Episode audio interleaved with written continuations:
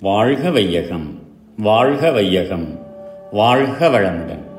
அன்பு மடல் தொன்னூற்றி எட்டு பேரறிவின் ஒளி பெருக்கி பிறவியின் நோக்கமறிந்து பேருலகில் பிறரை மதித்தும் பிறர் மதிக்கவும் ஏற்ற பிழையற்ற வாழ்வு காண விளையும் பேரன்பர்களே நீங்களும் உங்கள் குடும்பமும் பல்வளங்களும் பெற்று வாழ்கவென வாழ்த்துகிறேன். நான் இப்போது நமது நாட்டின் தலைநகரமாகிய டெல்லியில் தங்கி அருட்பணியாற்றி வருகிறேன். இங்கு ஒரு நல்ல மையமான இடத்தில் பிர்லா கோயில் என்னும் லக்ஷ்மி நாராயணன் கோவில் அருகில் நமது அன்பர்கள் எனக்கு தங்கி இருக்கவும் அருட்பணியாற்றவும் ஒரு தக்க இடம் அமைத்து கொடுத்திருக்கிறார்கள். மிகவும் சௌகரியமாக இருந்து வருகிறேன்.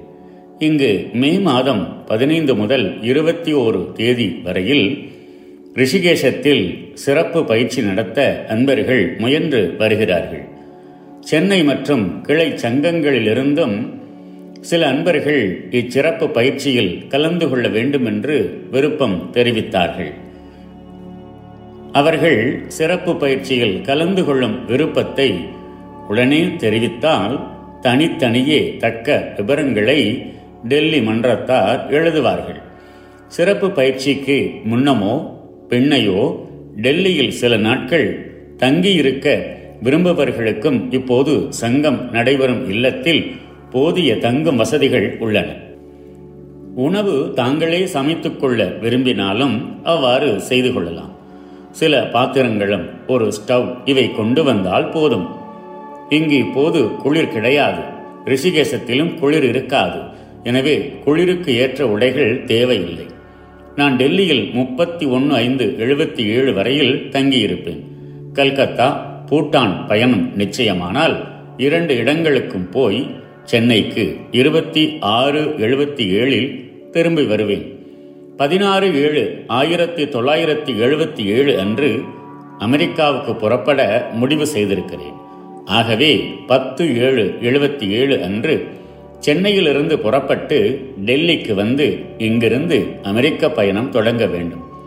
ஜூன் மாதம் முடிவிலோ ஜூலை மாதம் ஆரம்பத்திலோ நமது சங்கத்தின் மகாசபை கூட்டம் சென்னையில் நடைபெறும். நான் சென்னையில் தங்கும் நாட்கள் மிகவும் குறைவாக இருக்கின்றன என அன்பர்கள் சிறிது மனம் தளருகின்றனர். சென்ற இரண்டு ஆண்டுகள் பெரும்பாலும் சென்னையிலே தங்கி இருந்துவிட்டேன்.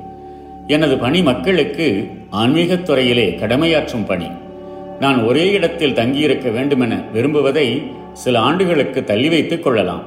எங்கெங்கு எனது தொண்டு தேவைப்படுகிறதோ அதிக நலம் பயக்குமோ அங்கெல்லாம் நான் போய் எனது வயதும் ஆற்றலும் இடம் கொடுக்கும் அளவில் பணியாற்றி மகிழ்வதே சிறப்பாகும். நான் உடல் அளவில் எங்கிருந்தாலும் உயிரளவில் அறிவின் தொடர்பில் நாம் எல்லோருமே ஒன்றிணைந்து எப்போதும் மகிழ்ந்து கொண்டிருப்போம். நமது மனவளக்கலை பயிற்சி முறை எப்போதும் ஆசான் உடனிருக்க வேண்டும் என்பதல்ல. ஆசானால் தூண்டிவிடப்பட்ட அறிவு தானாக ஒளிமிகச் செய்து பயன் காணும் ஒரு மதிப்புள்ள ஆன்மீக கலை நமது மனவளக்கலை. உள்நோக்கி நில்லுங்கள். உறுதி விளக்கம் தெளிவு உண்மை நிலையறிந்த துணிவு இவை நாளுக்கு நாள் பெருகும். இந்த உள்ளொளியின் பெருக்கத்திலே உங்கள் வாழ்வை வளப்படுத்திக் கொள்ளுங்கள். தற்சோதனை என்னும் ஒப்புயர்வற்ற சிந்தனை உங்களை படிப்படியாக உயர்த்தி கொண்டே இருக்கும். வாழ்வின் லாபமாகிய அறிவின் விளக்கத்தால் உடல் வளம் காத்து மனவளம் பெருக்கி இனிமையோடும் மகிழ்ச்சியோடும் நிறைவோடும் வாழுங்கள் என வாழ்த்தி இம்மடலை முடிக்கிறேன். வாழ்க வளமுடன். அன்புள்ள அருள் தந்தை வேதாத்ரி. கடமை அறவாழ்வின் நாட்டத்தே.